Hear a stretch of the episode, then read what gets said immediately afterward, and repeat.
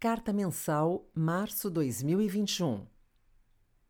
O ambiente econômico no Brasil seguiu bastante incerto, resultado da combinação do forte avanço da Covid-19 e das disputas políticas em torno de mais recursos, impedindo a redução da incerteza fiscal.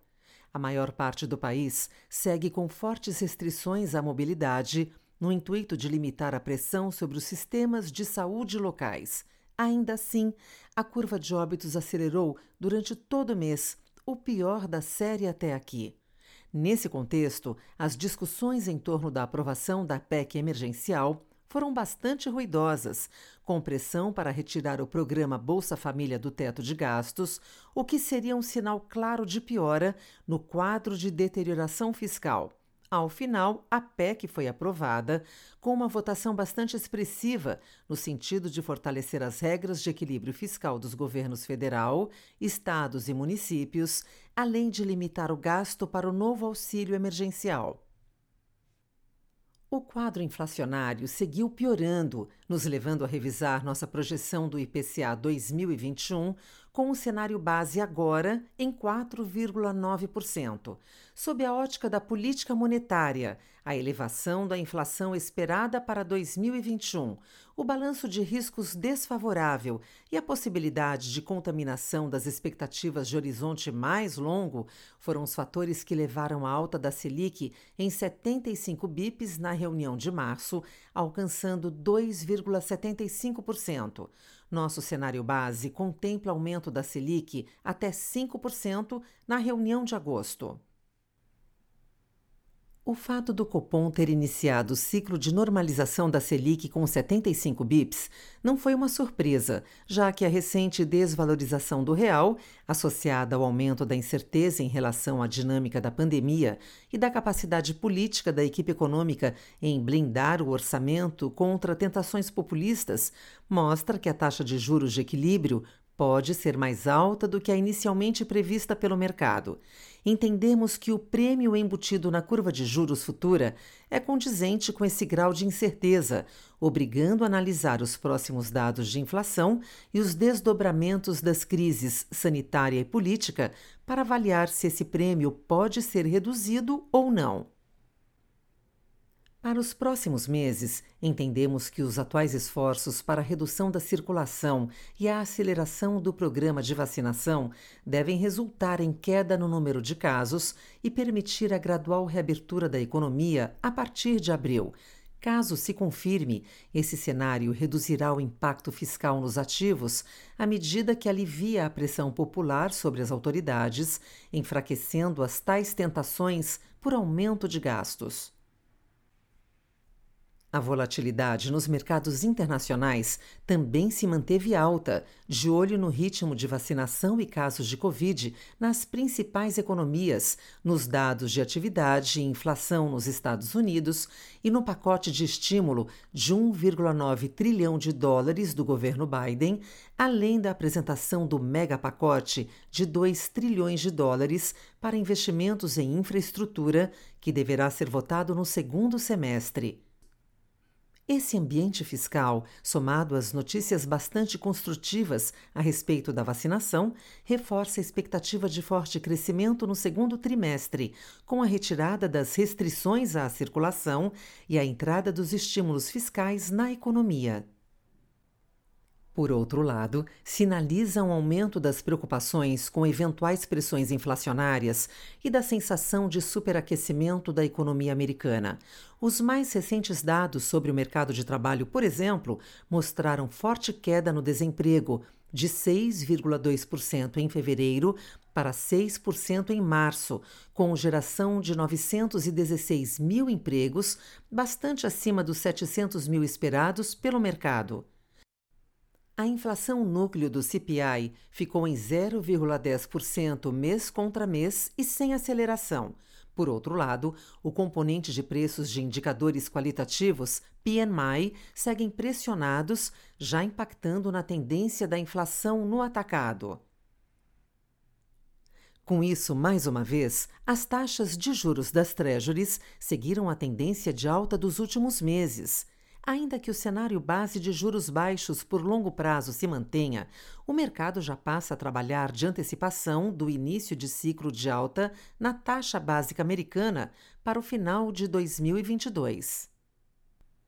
Seguimos monitorando os dados de inflação e a comunicação do Fed sobre eventuais pressões mais duradouras nos preços.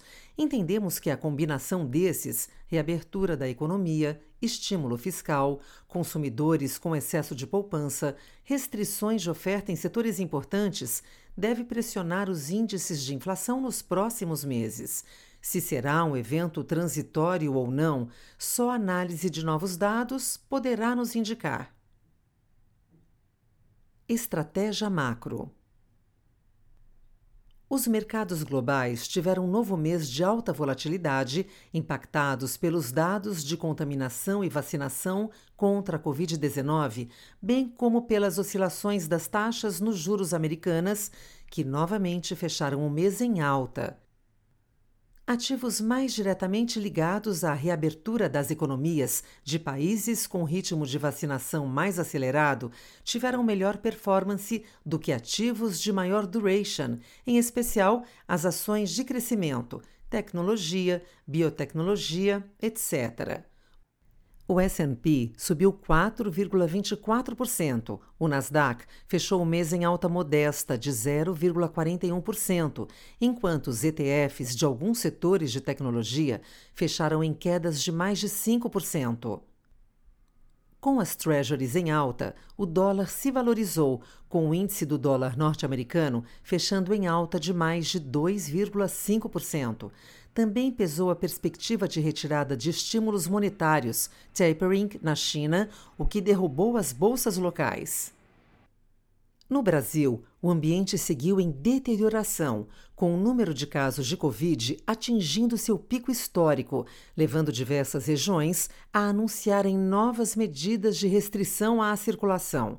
A inflação seguiu em alta, levando o Copom a anunciar a primeira alta da Selic, mais 0,75% em seis anos, e sinalizar nova alta na próxima reunião. As curvas de juros reagiram, com forte alta dos vértices mais longos, enquanto o real recuperou parte da forte queda do início do mês, mas ainda assim fechando em desvalorização de 3%. Os fundos multimercado tiveram resultado bastante positivo, com ganhos na posição comprada nas bolsas brasileira e americana. Também tivemos ganhos relevantes nos books de valor relativo e inflação. Seguimos com baixa utilização de risco nas carteiras em função do alto grau de incerteza.